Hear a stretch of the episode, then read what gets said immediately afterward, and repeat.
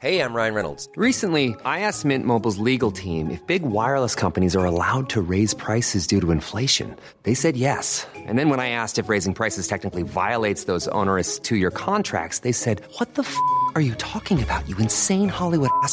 F- So to recap, we're cutting the price of Mint Unlimited from $30 a month to just $15 a month. Give it a try at mintmobile.com slash switch. $45 upfront for three months plus taxes and fees. Promo rate for new customers for limited time. Unlimited more than 40 gigabytes per month. Slows. Full terms at mintmobile.com.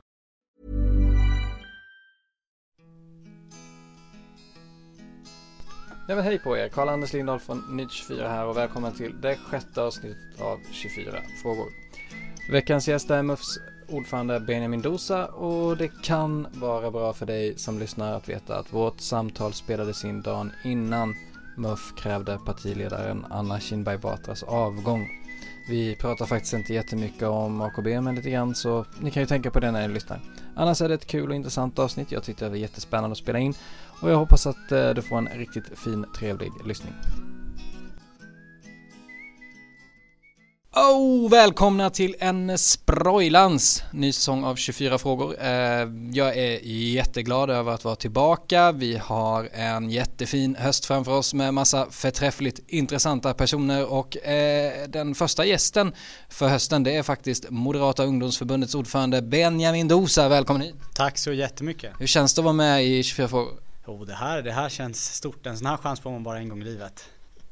Vi kör igång helt enkelt. Ja. Det är 24 frågor, en podd om politik 24 frågor med en intressant gäst 24 frågor, nu drar vi igång igen Det är 24 24 frågor Fråga nummer ett. Dosa är ju kanske inte Sveriges vanligaste efternamn. Kan du berätta, berätta lite mer om hur, var, det, var kommer det ifrån? Nej, vi är bara några, några få dosor i, i Sverige. Det kommer från Tjeckien. Morfar flydde från eh, kommunistkontrollerade Tjeckien till Tyskland och sen till, till Sverige. Så att det är vi den lilla klanen som, som är de enda som finns i Sverige. Så ni är så här, var det 10 pers någonting? Ja, lite drygt. Um, fråga nummer två, civilstatus? Frågetecken. Eh, sambo? Fråga nummer tre, vem var din stora idol när du var liten? Det skiftade rätt, rätt mycket. När jag gick i förskolan så eh, var det den lokala polisen som, eh, som jag tyckte var riktigt eh, ball. Jag ville också bli polis för då fick man köra hur fort man ville. Eh, inte för att jag hade körkort vid den tiden men, men det, det verkade coolt. Eh, sen har det skiftat lite. Det har varit eh, entreprenörer, det har varit företagare. Eh, morfar har väl alltid varit en sån som man har sett upp till. Eh, så att det har skiftat lite. Det var din morfar som flydde från, från Tjeckoslovakien då? Ja men exakt, då eh, startade en städfirma, försörjt sig själv och familjen så, och verkligen fått in oss i det svenska samhället. Vi, ska komma tillbaka till, till uppväxt lite sen. Så spara. Eh, fråga nummer fyra, ang- angående ditt namn igen. Har du någon gång kallats för Bulldozer? Nej, inte, inte just det men eh, snusdosa och eh, Benjamin syrsa och massa andra saker har, man, har man kallats för. Men just det. Är det någonting du hoppas att sätter sig nu efter det här? Ja, vi hoppas att det får ringa. Det är faktiskt lite ballare att, kallas för bulldozer än, än eh, typ Benjamin syrsa. Eh, fråga nummer fem, har du någon idrottsgren som du är riktigt vass på? Vass är väl eh, en definitionsfråga men jag har jag har spelat eh, fotboll har jag spelat, hockey har jag spelat och innebandy. Eh, och innebandy var jag bland de bästa i laget, kanske topp tre. Men vi körde ett riktigt dåligt lag. Eh, Hur, hur gammal var du när du var som bäst? eh, vad kan jag ha varit? Kanske 12-13 någonstans. Eh, och, och fotboll var jag rätt dålig i laget. Eh, kom inte alltid med i startelvan och så. Men jag körde ett rätt bra lag i alla fall. Vilket lag? Eh, Stockholmspolisens IF. Um, fråga nummer sex, vilken var den senaste filmen du såg? Jag såg faktiskt en film igår, Hitman, den går på bio nu. Vad heter den? Hitman, Nya Hitman-filmen. nya Hitman-filmen. Han med streckkoden i, i, i, i nacken va? Nej, nej, alltså det, det, det är inte en, eh, en serie så, utan eh, det var en, en film. Ja, nå- något med Hitman. Den heter inte bara Hitman, men något med Hitman. Var den bra då? Jo, men det tycker jag.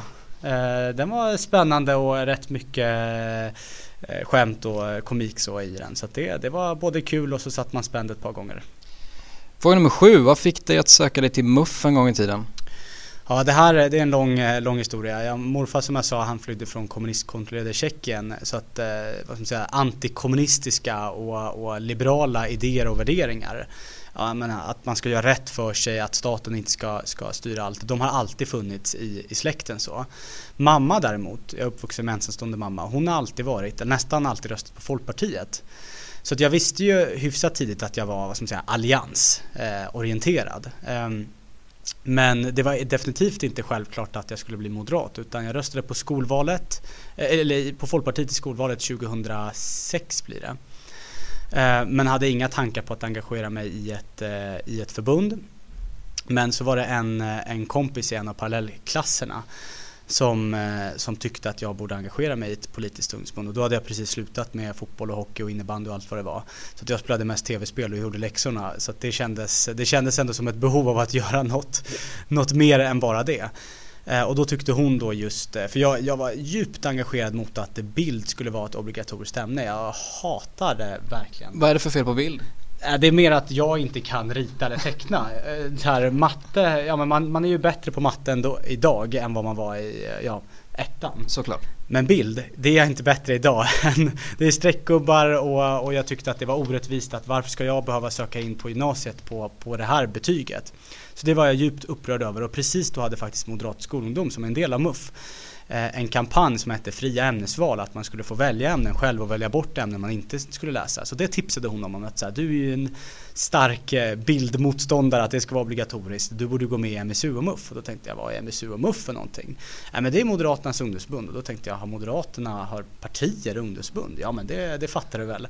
Så då, då gick jag hem, googlade på, på MUF och LUF framförallt. Eh, KDU och SUF försvann rätt, rätt snabbt. Eh, och så valde jag faktiskt LUF så här i magen att nej men jag, jag går nog med i LUF och, och, gick in på hemsidan skulle precis bli medlem men så stod det någonstans här kom ihåg att du även går med i Folkpartiet. Och då tänkte jag wow eh, visst jag röstade förvisso vad blir det året innan på Folkpartiet i skolvalet men jag har ju ingen aning om vad de står för egentligen. Särskilt inte i förhållande till Moderaterna. Så då började jag läsa på både om Folkpartiet och Moderaterna och kom till slut fram till att nej men jag är nog, jag är nog moderaten då eh, och gick med i, i MUF. Eh, kommer vi in lite på eh, nästa fråga här, nummer åtta, vilken fråga brinner du allra mest för? Det har väl också pendlat lite, lite över tid. Eh, förut var det ju starkt skolfrågan eh, som, som drev mig i mitt engagemang. Sen när man var student var det mycket bostadsfrågan, att kunna flytta hemifrån. Men nu skulle jag säga att givet att jag bor i, i Kista och är uppvuxen där, att integrationsfrågan, att hur ska vi få ihop hela den här säcken och få in människor i, i samhället, det är det som nog driver mig absolut eh, mest just nu. Nu är fråga nummer nio. I det första avsnittet av 24 frågor berättade SSUs ordförande Filip Botström att han tycker du är en himla trevlig kille. Är det en ömsesidig känsla? Det är definitivt en ömsesidig känsla. Vi, vi brukar alltid stå innan debatter och, och dra lite skämt så fram och tillbaka, ofta på varandras bekostnad och sen så fort eh, livesändningen eller debatten är på då är det, då är det snabba puckar och, och, skarpa formuleringar mot varandra. Men vi har ofta väldigt kul inför eh, och efter debatterna ni rök ihop något så in i helsike i, eh, i vår debatt i Almedalen. Det blir nästan så att man står och känner, är det här verkligen, hur mycket är det allvar, hur mycket är det hjärta eller vad man ska säga? Ja, ja men det blir, det blir också givet att man, man så här, en del debatter är ju alla ungdomsförbund, men en del debatter är ju bara MUF och SSU också. Eh, så att i, i Almedalen blev man ju också så trött på varandra. Att så här, jag har ju hört Filip säga de här sakerna 200 gånger och då slängde jag ut med Filip Boström floskelmaskinen eller något sånt. Mm. Eh, och det kom faktiskt direkt från hjärtat att så här, nej nu får det fasiken vara slut med de här formuleringarna. Eh, men det är kul, det är alltid kul att möta Filip och han är ju otroligt skicklig debattör. Det är svårt att möta Filip. Är det lite så att du hoppas att eh, ni båda får en bra karriär så att ni kan fortsätta så här battla mot varandra i framtiden också? Ja, jag hoppas att han, han omvaldes ju nu som SSU-ordförande och det, det var kul att han, att han gör det. Så då vet man att man har hela valrörelsen framför sig med Filip. Um, fråga nummer 10, du bor i Kista. För de som inte riktigt är insatta i Stockholms geografi så är det ett uh, miljonprogramsområde ganska långt ut på uh, blå tunnelbanelinjen. Um, hur viktigt har det varit för din politiska utveckling att du är uppväxt där? jätte, jätteviktigt av två skäl. Delvis rent på en, eh, vad ska man säga, ambitions och slitnivå och det har inte bara gällt MUF-uppdraget och MUF-uppdragen jag haft utan det har ju hänt eh, ja, skolan, göra läxor, eh, skaffa sommarjobb. Jag menar givet att jag är uppvuxen med en ensamstående mamma som har drivit en städfirma nästan hela sitt liv, nu driver hon ett litet café så har man behövt eh, slita för att ha råd med skidresan, för att ha råd med nya kläder, för att ha råd med en ny laptop. Det har inte jag fått gratis av mamma. Så då har man ju behövt ja, göra läxorna. Eh, hon har inte kunnat hjälpa mig med läxorna heller så man har verkligen behövt slita och göra rätt för sig vart, vart det än har varit. I MUF, jag har inte fått någonting serverat utan man har ju verkligen behövt kriga till sig till ja, det. Eh, så delvis den delen att man har behövt slita och anstränga sig. Den andra delen handlar om perspektiv på saker och ting. Ja men ett jobbskattavdrag, det kanske för människor i, andra delar av samhället och samhällsklasser innebär ja, men att det är skattesatser fram och tillbaka och det, det är väl trevligt om man får in människor i jobb. Men jag har ju sett det svart på vitt att ja, men det innebär att eh, mamma och, och andra av mammas kollegor har råd med nya fotbollsskor till mig eller att vi har råd med en sommarresa under, under sommarlovet. Så att för mig har det, Moderaternas politik har verkligen inneburit jättemycket. Eh, så att på det sättet har det ju, har det ju definitivt eh, förändrat mitt perspektiv. Eh, jag, jag, tänker man alltså, nu, nu kanske man inte gör det lika mycket men förr i tiden pratade man om alltså klassförräderi och så vidare. Det där är ju någonting, om man säger med din bakgrund, någonting som kan um, sticka i ögonen både kanske på moderater och folk till vänster. Har du upplevt någonting sånt? Inte så mycket från, från Moderaternas håll. Sen ska man ju säga att MUF har ju förändrats rätt mycket de senaste eh, tio åren. Jag menar när jag började engagera mig då var det rätt mycket eh, kostym och slips på vanliga MUF-aktiviteter eh, på ett sätt som såklart jag absolut inte kände igen mig i. Alltså när, när hade jag bekanta som hade slips på sig? Ja, det var typ studentmottagning och på begravningar. Annars så här, jag, jag, känner ingen som har kostym, eller jag kände ingen som hade kostym på jobbet till exempel och såg inte det i Kista. Det är inte så många som går runt i kostym på där man bor. Det är såklart att på, på industrisidan så gör det folk det. Men, ehm, men så att den typen av isolerande faktorer eh, hade kunnat förändra. Men så är ju inte MUF idag på samma sätt. Eh, däremot från vänstersidan, det är klart att man har stått och kampanjat i Husby till exempel som är grannförort till till Kista och socioekonomiskt än mer utsatt än Kista. Där har man blivit både spottad på och kall, blivit kallad klassförrädare och det ena och det andra. Eh, men eh, ja, det får, man, det får man ta om man är moderat i den typen av områden. Fråga nummer 11. Eh, hur bra kompis är du med Anna Kinberg Batra? Jo men det är klart, vi sitter ju i samma partistyrelse. Eh, sen är det väl inte så att vi sitter och eh, tar en pilsner på fredagar direkt. Vi är ju lite olika, det är en viss generations, eh, generationsglapp också. Eh, men det är klart, vi är partiaktiva och sitter i samma styrelse. Mm. Fråga nummer 12. Eh, Moderaterna är ju just nu, det är augusti 2017, nere på ganska låga nivåer i opinionsmätningarna och det var ett tag sedan M var över 20 procent. Är du orolig över den utvecklingen? Självklart, jag är otroligt orolig. Framförallt var här, frågan vad kommer Moderaterna vara om 20 år? Det känns som att antingen så tar vi oss ur den här krisen, förtroendekrisen och eh, ja, kommer tillbaka runt 18, 19, 20 procent. Eh, och då är ändå positionen bevarad. Visst, vi har backat från valet men positionen är kvar. Men vi skulle ju också kunna gå likt de konservativa i Danmark, att man var ett 20-25 procents parti och så är man nere, jag tror man i förra valet fick 3,6. Eh, att behovet av ett moderat parti kanske är mindre när det finns både Centerpartiet och Sverigedemokraterna. Så den, vad ska man säga, den analysen Normally, being a little extra can be a bit much, but when it comes to healthcare, it pays to be extra. And United Healthcare makes it easy with Health Protector Guard fixed indemnity insurance plans. Underwritten by Golden Rule Insurance Company, they supplement your primary plan, helping you manage out of pocket costs without the usual requirements and restrictions like deductibles and enrollment periods. So when it comes to covering your medical bills, you can feel good about being a little extra. Visit uh1.com to find the Health Protector Guard plan for you. Instacart shoppers know groceries. They know that you can't make guacamole with rock hard avocados. They know how to quickly find those peanut butter pretzels you can never find. And they keep you in the know by giving you updates about your order along the way.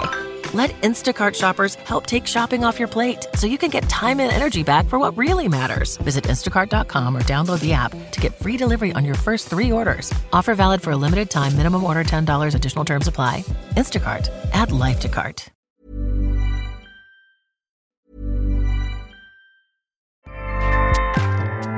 ACAST powers the world's best podcasts. Here's a show that we recommend. Hi, I'm Una Chaplin, and I'm the host of a new podcast called Hollywood Exiles. It tells the story of how my grandfather, Charlie Chaplin, and many others were caught up in a campaign to root out communism in Hollywood. It's a story of glamour and scandal and political intrigue and a battle for the soul of a nation. Hollywood Exiles from CBC Podcasts and the BBC World Service. Find it wherever you get your podcasts. ACAST helps creators launch, grow, and monetize their podcasts everywhere. ACAST.com.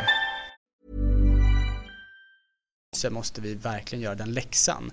Vad är syftet med Moderaterna? Varför finns vi överhuvudtaget eh, i det nya politiska landskapet? Och tills vi har svarat på den frågan så tror jag att det tyvärr kommer att se rätt tufft ut. Vad tror du själv? Nej men jag tror en kombination av realism, ordning och reda, att till syvende och sist måste det fungera oavsett vad man tycker är det ideala samhället, att man ser verkligheten för vad det är, ibland vågar säga riktigt obekväma sanningar för att de är helt nödvändiga. Jag brukar göra jämförelsen med att vi är ju tandborstepartiet. Eh, vi säljer ju tandborstar till barn eh, när andra partier säljer godis och det är klart att det är tufft, ofta i motvind och det är lättare att sälja godis men det är helt nödvändigt.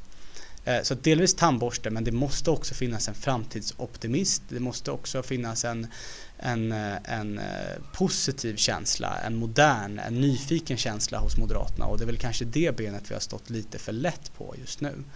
Ehm, och att man vågar vara visionär också. Jag tror att de två går att kombinera. Har du, känner du att du har fullt förtroende för partiledningen och Anna Kinberg Batra? Ja, men man kan konstatera att det går, det går väldigt dåligt och det är klart att partiledningen och partiledaren är ytterst ansvariga för det. Eh, så det, det är jag öppen med både medialt men också på partistyrelsemöten. Eh, men, eh, och jag känner väl att just nu så finns inte riktigt de tecknen än på att man har tagit till sig av min och MUFs kritik. Så det gör väl förtroendet något begränsat men jag hoppas att man landar in i det rätt snart.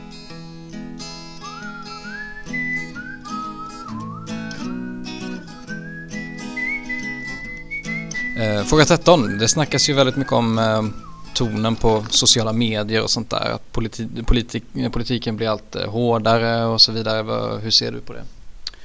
Ja, verkligen. Och eh, förut fanns ju inte den typen av medier överhuvudtaget. Då skulle man vara, var man politiskt engagerad och ville nå ut, då var det bara debattsidorna på de på de redaktionella eller på de klassiska tidningarna och nu kan man twittra ut inlägg som får, eller för den delen skriva en Facebook-status som får flera tusen eh, så, visningar. Eh, det påverkar ju också tonen både, åt båda hållen. Det finns ju också säga, riktigt bra grävreportage som sker på sociala medier utan att det är någon tidning, klassisk tidning inblandad. Så att jag tror att vi vi får se en diversifiering av, av eh, landskapet. En del är rätt tuffa och andra håller på med rätt bra grävande journalistik också.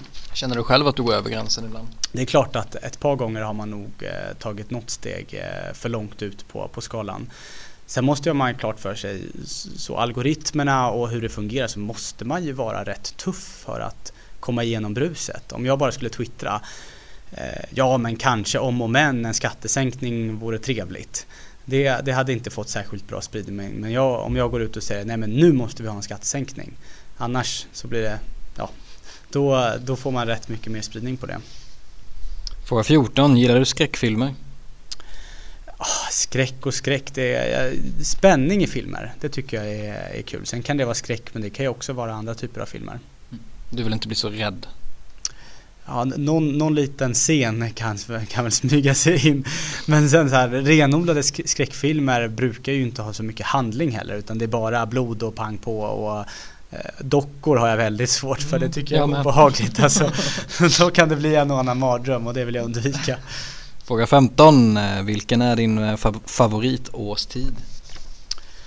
Ja, trots eh, jul och födelsedag i december så måste det ändå vara sommar. Det är, det är verkligen favoritårstiden. Fråga 16. Du har ju gjort tydligt att du vill fälla den regering som sitter nu. Exakt hur vill du att det ska gå till? Nej, men jag kan tycka att det är lite barnsligt att det som Alliansen håller på med nu, att spela missförtroende-bingo nästan. Och eh, delvis så ska man nu fälla tre statsråd med efter Transportstyrelsen och det är väl rätt och riktigt på, på sina sätt. Men att man går på statsråd kopplat till budgeten, eh, det tycker jag är nästan patetiskt. Utan, jag menar, eh, vi har det parlamentariska läget vi har. Jag tycker att man ska i så fall fälla riktat missförtroendevotum mot statsminister Löfven och sen försöka bilda, bilda en egen regering. Eh, så att, sen får man ju i så, i så, fall se vad Sverigedemokraterna kommer rösta på. De kanske inte röstar på en alliansregering heller för den delen men då får ju de stå till svars mot sina väljare. Jaha, varför, varför upprätthåller ni en socialdemokratisk regering i så fall? Det behöver inte vara konstigare än så. Men du tycker alltså att eh, Alliansen bör rikta misstroende mot Stefan Löfven? Det tycker jag definitivt. Eh, men jag tänker också i realiteten så ser det ändå ut så att mm, Alliansen kommer ändå behöva Sverigedemokraterna för att kunna ta makten. Och om man kollar på hur det har gått för Moderaterna senaste halvåret så verkar inte det där vara helt okomplicerat gällande vad opinionen tycker om det. Hur, hur, hur navigerar man genom ett sånt politiskt klimat skulle du tro? Nej, men jag tror att man måste skilja också på eh, vad, vad betyder, vad ligger i ordet samarbete? Tycker jag att Kent Ekeroth ska bli justitieminister? Nej, definitivt inte. Det kommer jag kämpa dag och natt för att det inte ska bli så. Tycker jag däremot att om Moderaterna eller Alliansen lägger fram egna förslag, att vi ska dra tillbaka de förslagen bara för att Sverigedemokraterna eventuellt röstar för dem. Nej, det tycker jag också är helt vansinnigt. Ta, jag brukar ta, göra jämförelsen med en eh, homoäktenskap som Moderaterna och Alliansen drev igenom under förra eller förrförra mandatperioden. Det röstade ju Vänsterpartiet för, ett eh, traditionellt kommunistiskt och eh, parti med totalitära rötter. Det var inte som att vi drog tillbaka förslaget. Nej, men nu är vi inte för det här förslaget. Så borde man ju behandla Sverigedemokraterna också. Att Moderaterna driver moderat politik, Alliansen driver allianspolitik. Om Sverigedemokraterna röstar för det, fine. Om de inte röstar för det, fine också. Men vi ska inte anpassa vår politik efter Sverigedemokraterna. Men vi ska heller inte vara rädda att driva vår egen politik på grund av Sverigedemokraterna. Liten följdfråga till angående det här med Stefan Löfven. Är det här någonting du har yttrat med Moderaternas partiledning att du vill att ha misstroendevotum mot, mot statsministern? Ja, det har ju varit MUFs linje rätt, rätt länge. Eh, så det, det, är ju ingen hemlighet på något sätt eh, och jag tror egentligen inte att det är Moderaterna som är den största bromsklossen i det utan att det är andra allianspartier som inte vill rikta det missförtroendevotumet. Fråga 17. I oktober 2016 valdes du till ny MUF-ordförande i, ja, under kuppliknande förhållanden. Eh, hur ser du tillbaka på den tiden så här knappt ett år senare? Nej men det är klart att det var en eh, på många sätt eh, påfrestande period och MUF har ju inte haft en eh, sån situation, alltså att det finns två namn till förbundsordförande på väldigt, väldigt många år. Sen början av 90-talet va? Exakt, sen början av 90-talet. Så det är klart att det, det påverkar organisationen, det påverkar alla kandidater inblandade också. Så det, det var definitivt en, en påfrestande situation på alla möjliga sätt. Fråga 18, lite länkat till det. Har det varit svårt att styra förbundet sedan du tog över? Jag tror att det alltid kommer vara svårt att styra så stora skepp som MUF och SSU till exempel. Eh, det finns ju eh, politiska viljor åt alla möjliga håll. Jag menar att, moderat, att vara moderat eller för den delen socialdemokrat är ju väldigt, ett väldigt brett spann. Man kan ju vara väldigt konservativ men man kan också vara väldigt, väldigt liberal och allt däremellan. Så det är klart att det är svårt att, att få med sig alla på, på en politisk linje. Det är klart att det är svårt att hålla ihop så många medlemmar så många engagerade vi har. Eh, så det, det, tror jag alltid kommer vara svårt och det tror jag är det svåraste med att leda ett så stort förbund. Sen så eh, perioden efter förbundsstämman var, fanns det ju också såklart ett, ett ansvar som låg på mina axlar att, att försöka få ihop förbundet. Ja, för jag tänker att alla kan ju inte varit helt nöjda och glada över att du blev ordförande ändå.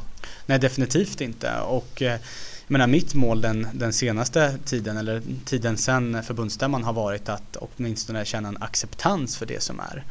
Eh, sen har ju vi, om man ska vara lite självkritisk, vi har ju haft ganska starka och nedgrävda skyttegravar de senaste tio åren åtminstone.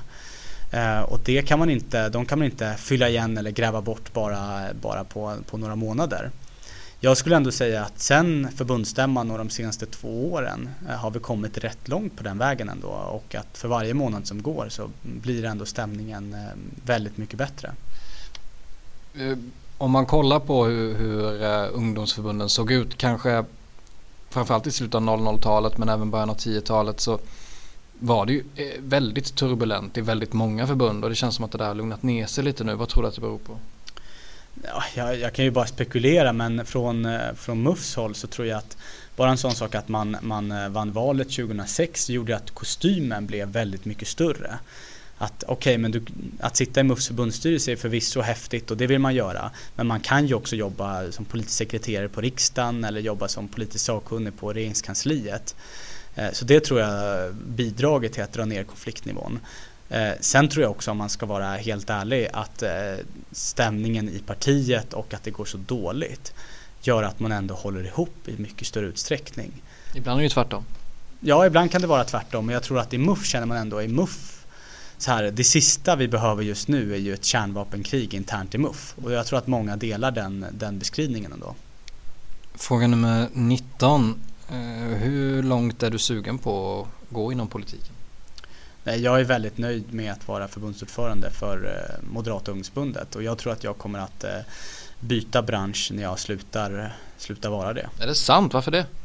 Nej men jag, jag jobbade på, på SCB innan och jag trivdes väldigt, väldigt bra. Det var på många sätt mitt drömjobb. Så om jag kan komma tillbaka dit eller någon annanstans som har en lite mer analytisk profil eh, så skulle jag vara väldigt nöjd.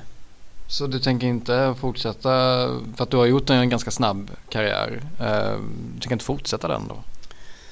Så jag ser inte politik som, som, ett, eh, ja, som en karriär utan det är ju något man gör. Alltså partiet och förbundet är ju större än en själv. Eh, det är klart att jag alltid kommer vara politiskt engagerad för idéer om äganderätt, marknadsekonomi, frihet. Ehm, det kan ju ta sig uttryck på flera olika sätt så att engagemanget kommer finnas kvar. Men jag är inte helt säker på att jag eh, jag för all evinnerlig framtid kommer vara, kommer vara kvar som, eh, och ha som huvudsaklig sysselsättning att vara politiskt engagerad. Intressant.